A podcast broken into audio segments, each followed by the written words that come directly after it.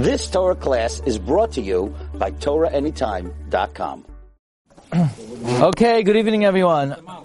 Welcome, everyone. Bruchim Abam to the first year of the new season. Say, what are you talking? What's the new season? The new season between Purim and Pesach. That's the new season. Um, if anybody still wants to get the Sefer for Purim, it's still available. Now's actually the best time of the year to get it because you have the whole year to read it. You know, before Purim, uh, it's not the best time because you only have a few weeks. Now you have the whole year to uh, to. Uh, but the other, um, so I have good news. Be'ezus Hashem, we're working on the next Sefer for Pesach, which uh, will be available, B'siyata Deshmaya, next Pesach. I want to thank uh, my good friends, Dr. and Mrs. Fuchs in Flatbush, for again uh, dedicating the second volume. But if anybody wants uh, to participate in the volume for Pesach, a number of people have already helped out. We greatly appreciate it. And B'siyata Deshmaya, the first Sefer, really had a lot of heavenly assistance. It made it Arba Kanfei Aretz. And we hope uh, weiter, Vanisham should give us Siyata Deshmaya Lahagdil Tar Lahadira. Okay. So due to popular demand, I got a lot of messages this week. Um, are you going to continue with the birds? Are you going to continue with the birds? Last year we learned about the birds. So uh, I'll tell you the truth. Uh, I wasn't sure, but I got so many messages and people were so uh, enthused by the bird shear, so we're going to continue with the birds. You say, I wasn't here last year.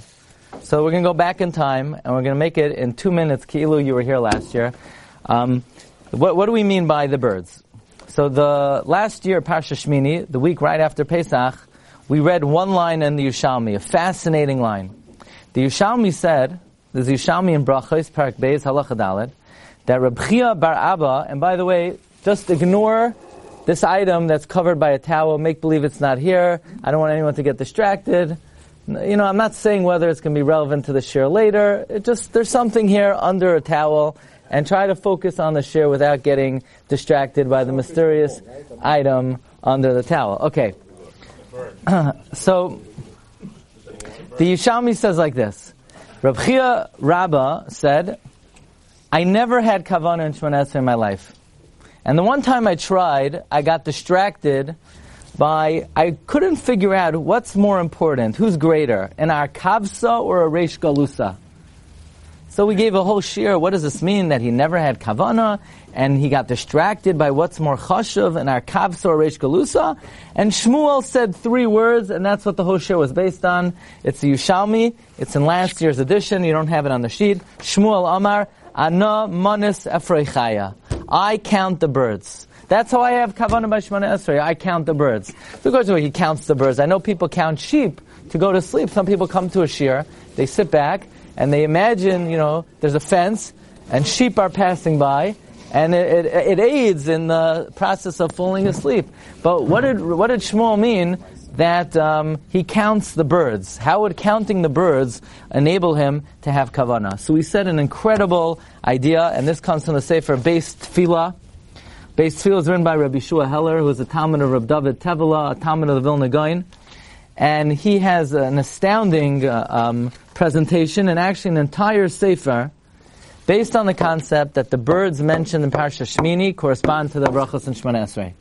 So you'll ask, what do you mean? There are 20 birds in this week's parasha and 21 birds in Parashas Re'eh. So the Beis Tefillah, now this is a little small red sefer that I, I, I first saw in my uncle's house, Rabbi Tzvi Hirschfang, and I later got a hold of the sefer. He, the, the, Rabbi Shua Heller wrote an entire sefer explaining how each bird in Shemana Esrei is connected, uh, um, each bird in Parashat Shmini is connected another brach in Shemana Esrei, and if you focus on the bird, you'll have much more kavanah. And I have to say, the last two days, my Shemana Esrei has been much better than it was before. My Shemana Esrei has been transformed. By each bracha, I think of a bird. Your Shemana will never be the same. That for sure. Better or worse, it will never be the same. Okay? And, yeah. and uh, Rabbi Shua Heller first says, Shalom. Rabbi Shua Heller first says that how do you reconcile? There are 20 birds in Parashas Re'eh, 21 bir- uh, 20 birds in Shmini, 21 in Re'eh. So he says, uh, he quotes the Gemara in Chulin, Samach Gimel Amid Beis, Amar Rabbi Avahu, the Ayah, the Daya, the Ra, and the Da are all the same bird. So it comes out The ayah and the daya in Shmini, the ra, the da, the ayah in, in Parshas Re'eh, they're all one bird. So it comes out both in Sh- Shmini and in Re'eh, there are 19 birds. Each bird corresponds perfectly to another bracha of Shemona mm-hmm. Esrei. So for instance, tonight when you daven Mariv, the first bird mentioned in Shmini and in Re'eh as Hanesher, the eagle. What do we know about an eagle? We know one thing about an eagle. The eagle is the highest flying bird, so the eagle hovers above all the birds. The reason being, the eagle says, if anybody, I don't have to worry about a bird swooping from above me, I only have to worry about a missile shooting from below. So if the if the missile shoots from below, mutav sheyavoyu bi. Better the arrow should hit me. So what is the eagle functioning as? A mugain. So in order to appreciate what the Rebbe did for Abraham and what he does for us, in order to have the hargasha and the feeling that the Rebbe Shalom says, better that the Klal Yisrael should go into the Golos then I have to punish them, and my name should be defiled. So God, so to speak, is taking it on the chin for Klal Yisrael and for Avram Avinu. When you think Magen Avram, think about an eagle. You're not having kavana, you're a little sleep, uh, sleepy during Shemana Esrei. The first bracha, think about the eagle. Okay, that's number one. And then, the second bird is the paras, and the third bird is the oznia. But Rabbi Shua Heller has the whole Torah, and we explained this last year.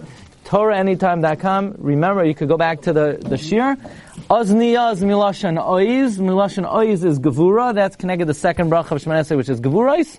And the Peres, which is half, because Yaakov Avinu, it's half um, Chesed and half Gevura. Okay, so the three first birds, it's Hanesher, it's a Peres, Ozniya, connected the first three brachos of Shemana Esrei. Then we go to Atachoinen. Atachoinen, you know, we start Atachoinen liadam das, umalami lenosh, bina, two things.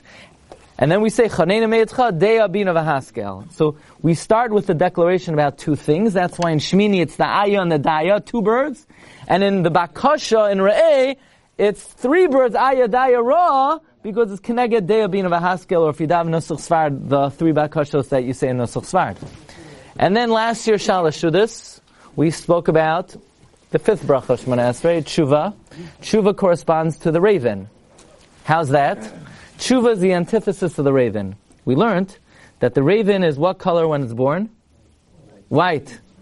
And the father is black. So the father turns to the black mother, and the father says to the mother, the kid is white.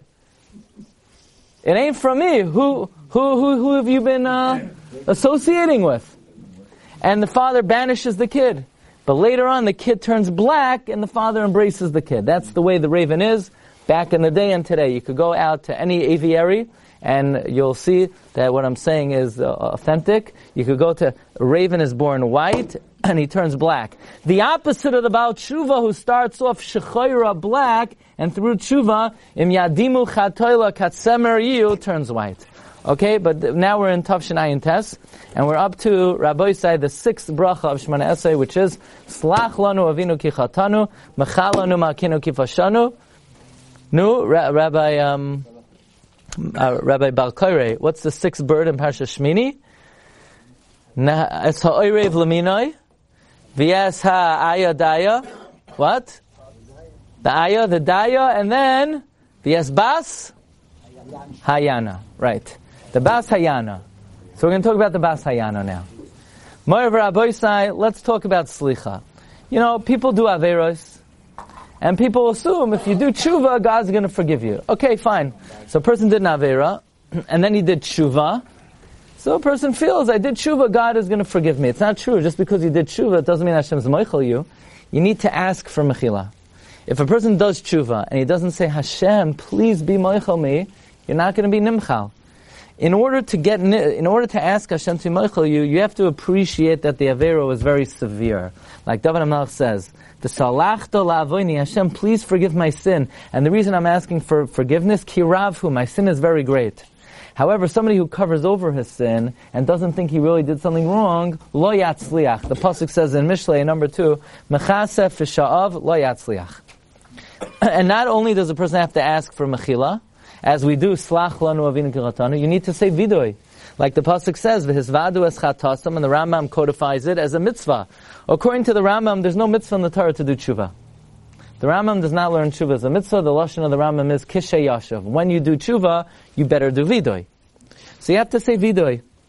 However, the Rambam adds another ingredient.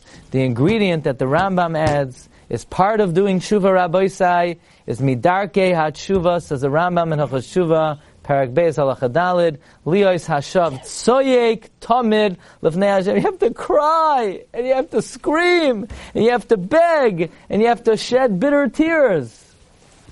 How far we are from that. We, we just say, Rebbeinu you know. You know, we just clap a little bit, and we think it's done. You have to really cry out to Hashem. Like the Pasuk says in Yoel, uvetzoim, shuvu adai, b'chol avavchem, uvevchi, uvemisped, or like it says in Shmuel, vayizeku el Hashem. Marv Rabbi if the side of the sixth bracha of Shemana Esrei is slicha, then which bird do we th- do you think would represent the concept of bakasha slicha, which entails a lot of crying and moaning and growing? There's one bird in Tanakh that every time we talk about this bird, this bird is constantly crying. And that is the ostrich, the bas hayana. Every time in Tanakh you see the word yana, she's always crying. Look at Micha, number 8, Parak Aleph, Pasuk Ches. Alzois Espedan, this I will eulogize. Ve'elila, Elcha Shoilal, I'll go delirious. Espa misped katanim, I will make a eulogy like a jackal. Ve'evel kivnois yana, I'll mourn like an ostrich. Ostriches scream, they cry, they moan, they, they holler. No? I didn't know that. Yeah, yeah, yeah. It happens to be in this neighborhood, it's not so prevalent. It, happens to be in this neighborhood, it's hard to experience this. But I once had the zechus, in my first year in yeshiva, there was a shul in Fort Worth, Texas, that needed a seed program. So somebody schlepped me along, and then one day there was nobody to learn with, so we, uh, they took us to a safari, and there we encountered the Basayana. But I'm going to tell you more about the Basayana very soon. Okay? So throughout Tanakh, look in Iyov. Iyov said, I, I mourned so great that I became a brother of the ostrich. Look at number nine. Acha yisi lasanim. I became the brother of the jackal, Vareal of Noisiana. So therefore, the sixth bracha, so until now, when I said Slach Lanu Avinu, I, uh, I thought I was having kavana. No, nothing compared to when I started thinking about the ostrich when I got up to Slach Lanu. When I say Slach Lanu, I think about the crying ostrich. So I, I give a little krecht, Slach Lanu Avinu. You have to cry out like an ostrich. That's the kavanah. Of course, Shmuel said I never had kavanah until I thought about the birds. It's all about the birds. If you don't think about the birds, then your your tefillah is for the birds. Okay. Rabbi said there's another thing we know about the ostrich. What else do we know about the ostrich? Another dimension of tshuva is you know sometimes a person makes a mistake and they're just like shell shocked, they're stunned, they're flabbergasted.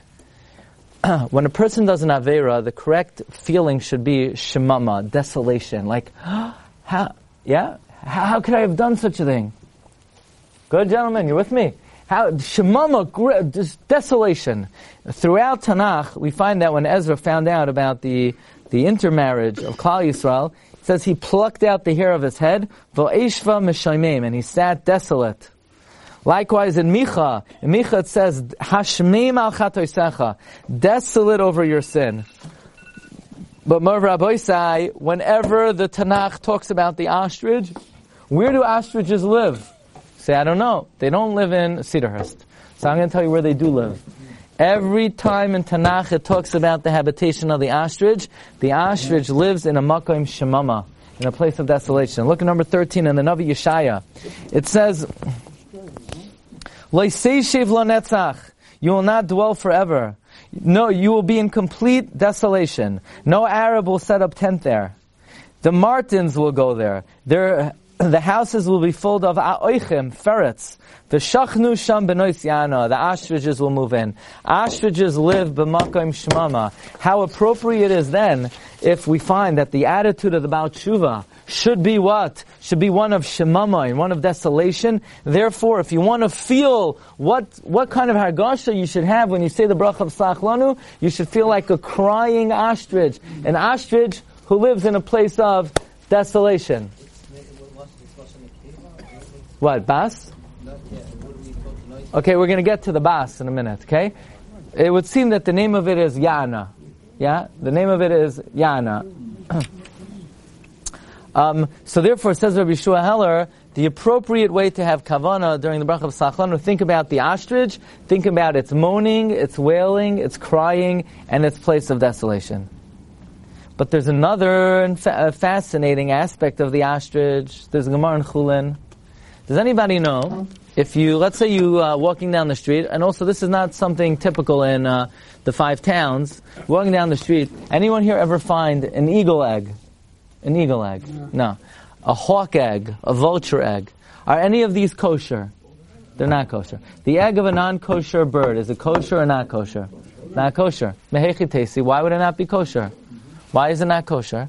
So Gemara and Chulin asks, look at number 16, Samach Danam Abeis, Amar Chizkiya, Minayin lebeitzas tameo she'asr min How do you know the egg of a non-kosher animal is asr min Torah? Shenemar, not vias hayana, bas hayana, the daughter of the vulture, of the ostrich. In fact, the Gemara, ostriches have a daughter, Ostriches don't have a daughter. Ostriches lay eggs. There's no son or daughter. What do you mean the daughter?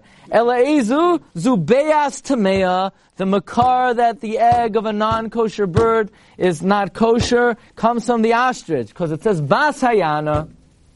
Bas hayana refers to the ostrich. In other words, how do we know the egg of a non-kosher animal is tame? Is uh, you're not allowed to eat? We learn it out from the ostrich. So isn't it curious that the Torah doesn't say by the eagle? That the eagle egg is tummy, or that the vulture egg is tummy. Of all the eggs that the Torah chooses to say is tummy, the Torah singles out the ostrich egg. So you'll say, what is an ostrich egg? Ah, oh, it's a good thing you came to the share tonight. Here we go. This is a real ostrich egg. So you say, why in the world does the rabbi have an ostrich egg? Wait inside. Ah, so last year I had the zechus to go to South Africa, and um, on the coast I saw some cousins, some Bnei Afrikani, and they were uh, they were selling eggs. So I decided to buy it. Little did I know that it would make its way into the shir one day. But this is a real live egg after one of my kids dropped it. It's also engraved with uh, different elephants by, uh, from real Africans. But the point is, ostrich doesn't give birth to it like that. What this? No, that, some do. If you have, if you design, put design on the ostrich, it will give birth to an, an egg like that. And not only that, but this is a special trophy case for the ostrich egg. This is the Bas Hayana, right over here. Okay? The Torah says, the Gemara in Chulin says that this is a makar, that, uh, that uh, the eggs of a non-kosher of a bird are tame. So the question is, why did the Torah single out the ashes to learn out that you're not to eat a non-kosher? So Rabbi Heller says something very interesting. You know, there are two kinds of averos. There are the open averos, there are the obvious averos, where the Torah says the big three, a biggie, where it's clear you're not to do it, and sometimes the Yetzer Hara persuades a person to do it anyway. But in most cases, the Yetzer Hara will never persuade a person to do a really big avera. What the Yetzer Hara does is he tries to push the envelope.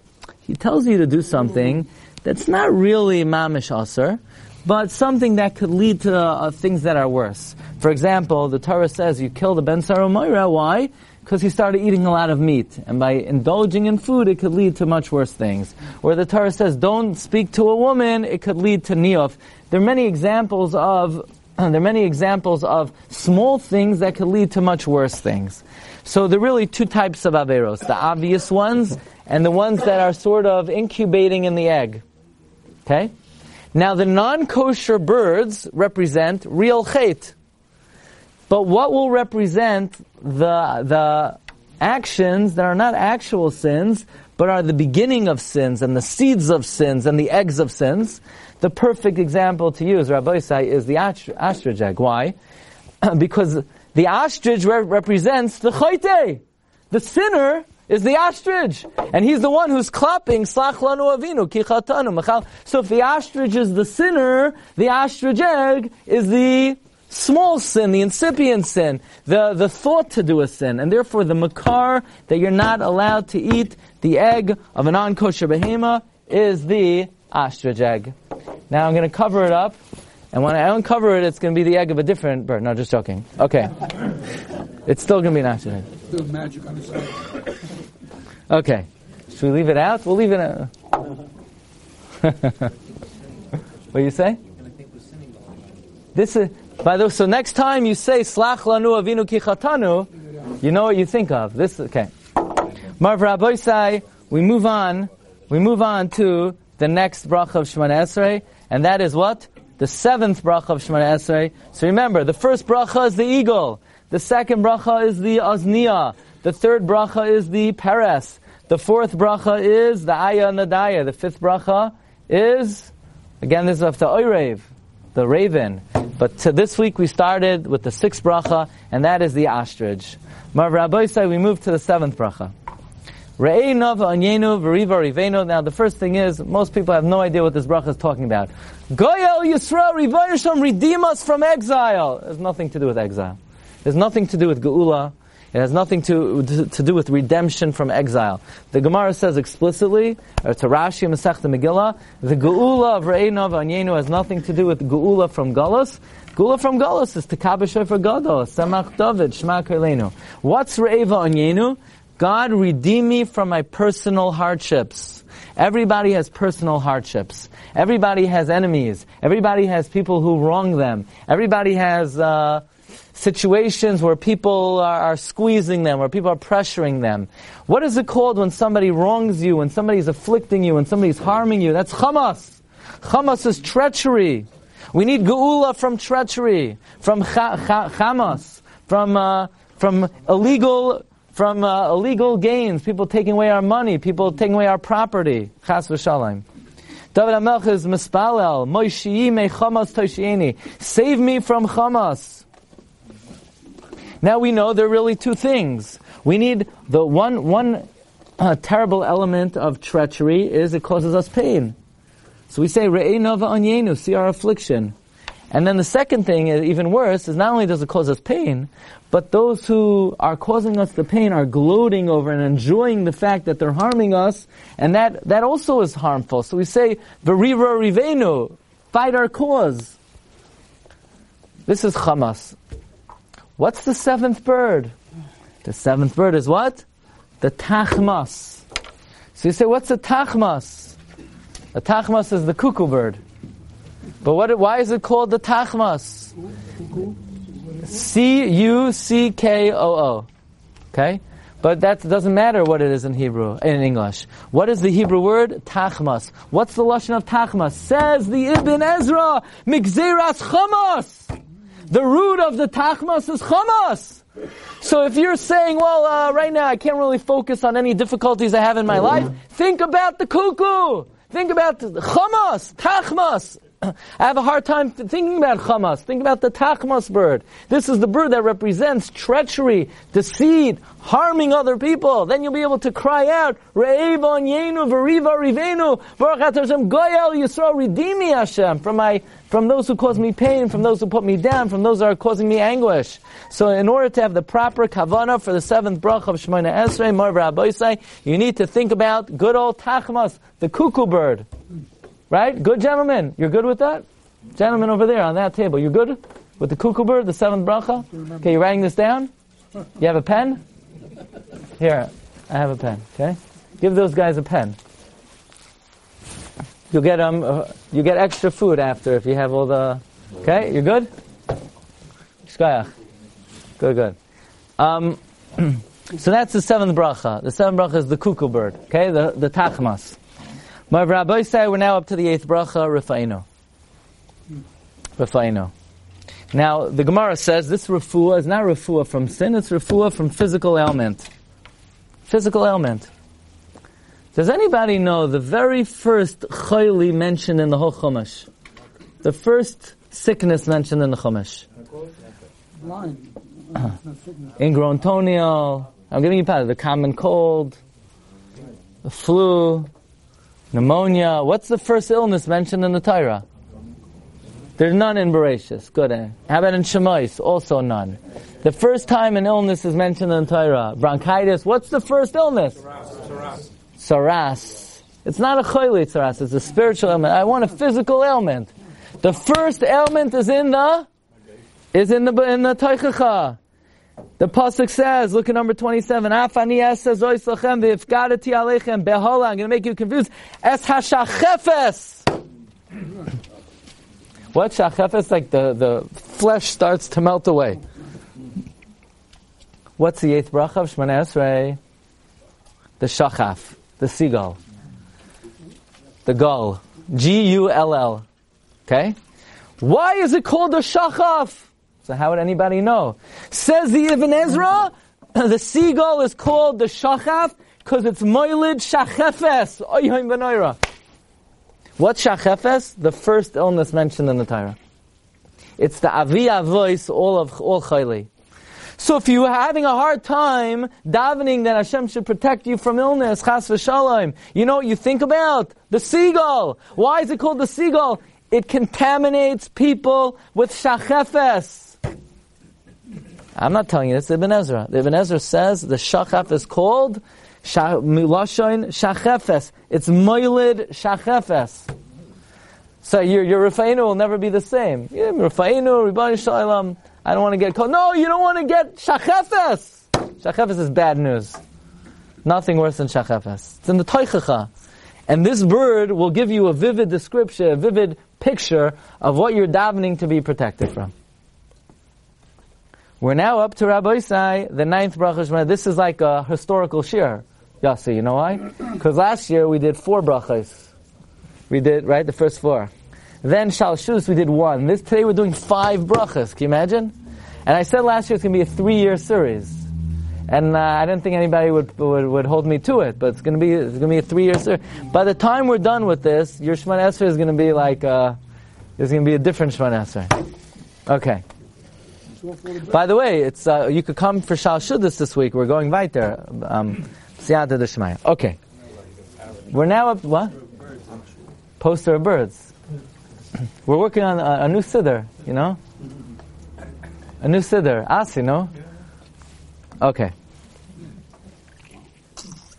We're up to the ninth bracha of Shemana Esrei. Baruch Aleinu Hashem Lekinas Hashem Now this is the bracha everyone is Yored Demois, everyone's crying, everyone's mispalel. What, what happened? Uh, Parnasa. This is the main bracha, right? Everybody gets very into Parnasa.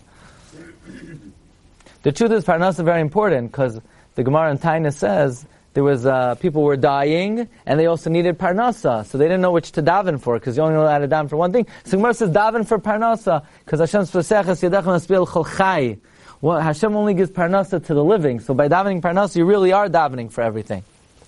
So there's an incredible Gemara. This Gemara is uh, very interesting. Reb Sender, you ready to hear? You're fully ready? Okay. Baba Basra Chafei.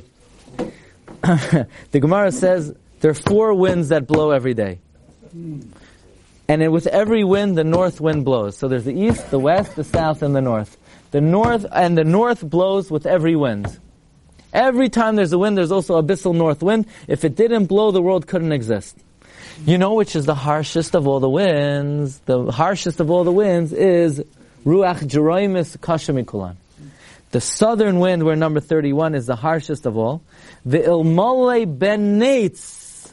And if not for the Ben Nates, Shema Amida, that stops the southern wind, Machreves it would destroy the world. Shenemar, Hamibinascha. Through your wisdom, Hashem, the nates hovers. By the way, you know what the nates is? Which number bird is it? It's the ninth bird. The nates is the sparrow hawk, but we don't really care what it is in English. We're going to focus on the name. The sparrow hawk, this is a hawk that stops the southern wind. If not for the sparrow hawk, the southern wind would destroy the whole world. That wind coming up from Miami would just destroy the whole world. I see the wind, Baruch Hashem, brought a lot of people back from Miami. But you can imagine, if not for the sparrow hawk, you would have still been going to Canada now. The sparrow hawk stops the southern wind. Without the sparrow hawk, we'd be in very big trouble. Says Rashi, no, it's not actually the sparrow hawk. It's a malach that looks like a sparrowhawk. As if that's any better. So it's now, it's not the sparrowhawk that stops the southern wind. It's an angel that looks like a sparrowhawk. My Rabbi said, what in the world is going on? Why, if I'm having a hard time having kavana by Baruch Aleinu, if I think about a sparrowhawk, I'm going to have more kavana? These guys want to know, like, how's the sparrowhawk going to help me in life, right? How, how's the sparrowhawk? So I'm going to tell you. Ayam Rabbi have a picture of uh, Pharaoh? I'm sorry. No. An egg? What's that? No. Yeah, it's, it's going to come from the same shirish. Okay, here we go. There's a hierarchy in creation. We have something called doimim, inanimate objects, rocks, stones, minerals. We have tzo- uh, that's a doimim. We have tzomeach, things that grow, things that sprout, things that flourish. We have chai, living things, and we have medaber, human beings. The truth is, every characteristic in one class exists in a more sophisticated form in the higher class. Whatever is in doimim is in seimech. Whatever is in seimech is in chai. Whatever is in chai is medaber. That's why human being is an oilam katan. It's a small world that encompasses all the powers of creation. In fact, there's an incredible Gemara in Bechayros. The Gemara says the incubation of every animal corresponds to the time it takes for a different tree to produce a fruit. So, for example, a chicken, it takes 21 days to produce an egg. So, too, a luz tree takes 21 days to produce a uh, almond. a dog, it's 50 days to give birth. A fig, 50 days to produce. A cat, 52 days. A, a berry, 52 days. A pig, 60 days pregnancy. An apple, 60 days. A fox and shrutzim, six months. Tvua takes six months. A smorite, like the Gemara in uh, says, the tvua takes six months to grow. A small animal, five months. A grape, five months. A big animal that's not kosher, a year. A date palm, a year. A kosher animal, nine months. An olive, nine months. Um, a wolf, a lion, a bear, a leopard, an elephant, a monkey, three years. Benoy shuach, like in Gemara Bava it takes three years. Fine. There's an animal that takes 70 years, then uh, the of the carob tree, takes 70 years. From here we see, whatever exists in the inanimate world exists in the world of plants, exists in the world of animals. So, if that's the case, if there is a ability to flourish and grow and proliferate and produce and and um, blossom in the world of plants, then the power of blossoming and flourishing and producing exists in the animal world as well. Here's another parallel. Fish. Do you need to shecht fish? You go to the ocean, you catch a gefilte fish. Do you need to do you need to shecht the gefilte fish? You don't have to shecht the gefilte fish. You could just eat it. a bird. Do you need to shecht a bird? How many simanim? Only one siman. An animal, you have to shech two simanim, but you don't have to cover the blood. A chaya, you even have to cover the blood. And there's some things you can't even eat, shkatzim and ramasim. The same thing in the plant world. You have certain things that grow from the ground, you make a shahakal. What do you make a shahakal on that grows from the ground? A mushroom. You have some things that grow from the ground, you make a hadama. That's the second category. You have some things that grow from the ground, you make a mazoinos. You have some things that grow from the ground, you make ha'etz. And you have some things that grow from the ground, and they don't produce any fruit. So in every category of matter, you have five categories. By the way, he writes in a footnote, that's why there are five parts of davening. There is Berchas HaShachar, Psukkah de Zimra, Kriya Shema, Shemana Esrei, and Tachnon. Okay.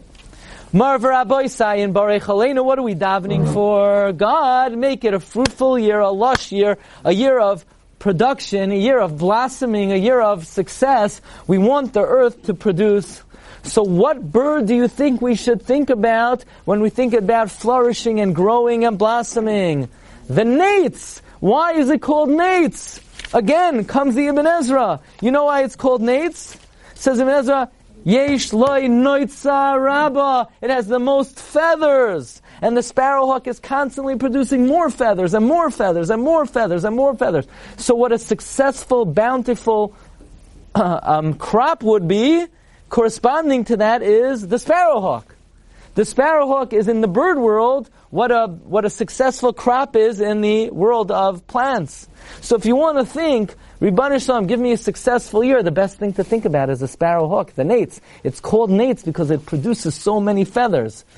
I wasn't able to catch a sparrowhawk, but if we would have one here, you could just imagine, just by when it would walk from here to here, it would be like shedding flowers wherever, uh, feathers wherever it went. You know those, those birds, you know, you, you walk, it's constantly shedding, uh, feathers. It's a very, um, it's a very plentiful, it's a very lush. It's a very, it's a, it's a bird that blossoms. And therefore, if you need to have kavana by Barech Aleinu, you think about the sparrow hawk, and therefore, the south wind, which would threaten to destroy the whole world and all the crops and all the grain and all the food, what angel would stand in its way to stop the south wind and give the, the crops a successful year? We know when we daven, we produce malachim. So what kind of malach do you think we produce when we say Baruch Aleinu? We produce a malach in the image of the sparrow because this is a malach that represents plenty and smicha and desha, and this is the the image that we should have when we say Baruch Aleinu. So when you say Baruch Aleinu, forget this. This was Slach Lanu Avinu Kichatanu. When you think about this, this bird with a lot of feathers, uh, Ibn Ezra says, Yesh rabba. Mav Rabbi Sai, finally, as the night is winding down, we're going to do the tenth bracha of Shemana Esrei. Okay? Tika b'shoifar gadol l'chirosenu. Blow the great shofar for your freedom. Uh, for our freedom. We know Chazal say that Lasid Lavoi, a great shofar is going to be blown. It's going to herald in the coming of the Mashiach. Why is it called a shofar gadol? What makes it a big shofar? Why is it big? Big compared to what? Why can't Hashem make use uh, a tekabah shofar katan? Hashem needs a big shofar. Doesn't mean size. So the Pirkei Rebbe Lezer says that the aisle of Yitzchak Avinu had two horns on it, the right side and the left side. The left side was short, and it was blown at Kabbalah Satira. And the right side is long, and it will be blow, blown la'asad lavai. This is a medrash I'm sure we've heard many times. The shofar of, of Matan Torah was smaller compared to the shofar of La'asad Lavai. Who cares what the size is? Of what significance is it that the shofar of Matan Torah was small and the shofar of La'asad Lavai was large? Okay, Rabbi said we're going to say a very deep concept now, and uh, tonight's share comes from the Sefer again, Beis Tefillah of Rabbi Shua Heller, Zuchusa Yagan Aleinu. And he says uh, an incredible thing. Good old Adam Arishain. He ate from the forbidden fruit. He ate from the fruit. Two bad things happened when he ate from the fruit. First of all, which senses did he use? When Chava encountered the fruit, it says Vatera, she saw the fruit. And when Adam sinned, he did a, he made a big mistake. What did he do? He listened to his wife. Those are the two big mistakes of all time. She saw the fruit and he listened. Re'iyah and Shmiya. Ultimately, this will be corrected, Lasalavai. When Tikah b'shoifar gadol, we'll hear the shofar and we'll do Shmiya, and Visanes l'kabitz gol uh-huh. Yosenu will see the banner and we'll correct our Re'iyah. Okay? Two bad things happen, one worse than the other. One easier to correct than the other.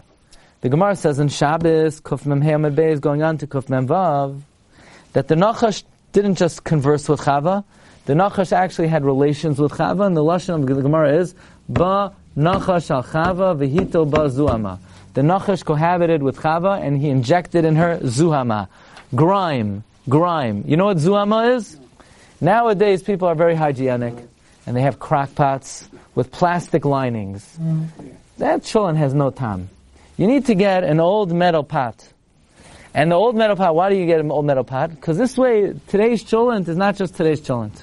It's last week's cholent also. And it's decades and decades and decades of cholent going back to doire doires. That's why the old cholent has good taste. Nowadays, you just take out a plastic insert. The cholent is for only this week's cholent, and it's full of the chemicals of the plastic insert. You go back to the, the metal pot. The metal pot has zuhama, grime in it, right? By the way, this is you don't have. That's not part of the Torah. That's just Eitzah Torah. Okay. Uh, zuhama. I'm just trying to give you an example what zuhama is. The Nachash put zuhama in Chava, but Chazal say that Klal Yisrael, who stood on Har Sinai, paska zuhamasan. The grime in us ceased. It doesn't mean there's no grime in the world. There's still grime in the world. There's grime in the Ummah Yisraelim. We got rid of our grime. So the first bad thing that happened when Adam ate from the Eitz Hadas is that mankind was injected with zuhama. But another bad thing happened, and this is worse, and this is much harder to correct. And that is the Gemara in Eruvin says that Adam Arishon, after the sin of the Eitz Hadas, he was Pirish from Chava, and he was Moilid, Shadin, Ruchin, and Lilan. He emitted Zara, and Kedusha got dispersed, Nitzoitzos HaKedusha, I'm not going to say exactly how many right now, the exact number, but they got dispersed throughout the world, and that was the purpose of being in Mitzrayim, to collect the sparks of Kedusha. So listen carefully. First, what happened was, Ra of the Nachash got mixed into the Toiv, and the other thing that happened is, the Toiv of Adam got mixed into the Ra. Now when we stood on Har Sinai, we eradicated the Ra that got mixed in the Toiv. But we never fully collected the Nitzotzes HaKadusha that got scattered all over the world. That will not be accomplished until the end of time, when not only will evil be, the Ra be rid from ourselves, but we'll also be able to gather the sparks of Kedusha that got mixed into the whole world. Marv Rabbeisai, there are two sides. There's the right side, and there's the left side. The Tzad Yamin, the Tzad Yamin is the Daraim, is Midas HaChesed, that's the midah of expansiveness, to be able to reach out and utilize Avas Hashem to accomplish beyond yourself. The left side, which is midah sadin, is the midah of constriction, to sort of hold yourself back and keep yourself pure. On, when we stood on Har Sinai, God blew the shofar of which side of the Isle of Yitzchak? The left side. That represented uh, confinement, being able to rid man, uh, Klal Yisrael from the evil that the Nachash uh, injected into us. That was the left side, but that was a smaller side. That was a much harder job. That was a much easier job, excuse me. The harder job is when we'll blow the shofar of the right side, the big shofar, the hard job, to be able to gather all the sparks that have been spread all over the world. Okay. So what bird are we up to? We're up to the tenth bird. What's the tenth bird? The kais. What's a kais? What in the world is a kais? The kais is an owl. Hmm, interesting. Uh, what, what is, what do we know about an owl? In the Gemara, we know two things about an owl. You ready? the Gemara, by the way, how do we know it's an owl? Look at number 46. The karya, that's the owl. We know two things about a karya from the Gemara. Nidan Daf Chav Gimel. The karya has eyes in its face like a human being. All the other birds, they have like eyes on the side of their face. You ever see a bird? Yeah, you wonder, hey pal, you're looking at me? Like, where are you looking? You know, it has like a beak and has one eye over here, one eye, like, who are you looking at? The, uh, the owl has two eyes in its front and it's looking at you like, like you, you turn away, right? You don't want to stare at the owl. The owl has eyes like human. Ria! Ria like an Adam! And the Gemara says it also has another interesting feature like an Adam. It's the only creature that has lisasais, cheeks. Cheeks. The owl has cheeks. There's a, I wouldn't recommend that, but yeah. The Gemara in Chulin says, Darshe Chamurais would say that a cheek, a lechi, represents um, tefillah. The chi, you daven with your cheeks. You dav, that's a Gemara. The Gemara says you, you mashmiya koil betfila with your cheeks. Therefore, the owl represents the koyach and the koyach hashmiya. It has eyes like a human being. This way, if you want to know Tekabe for Gadol, what do I need to be Masakin? I need to be Masakin the Koyach of Adam Arishain, like an owl. What else do I need to Masakin? The Koyach Hashmiya of, of Chava, like an owl that has cheeks. The cheeks is the Hashmas coil like a shofar.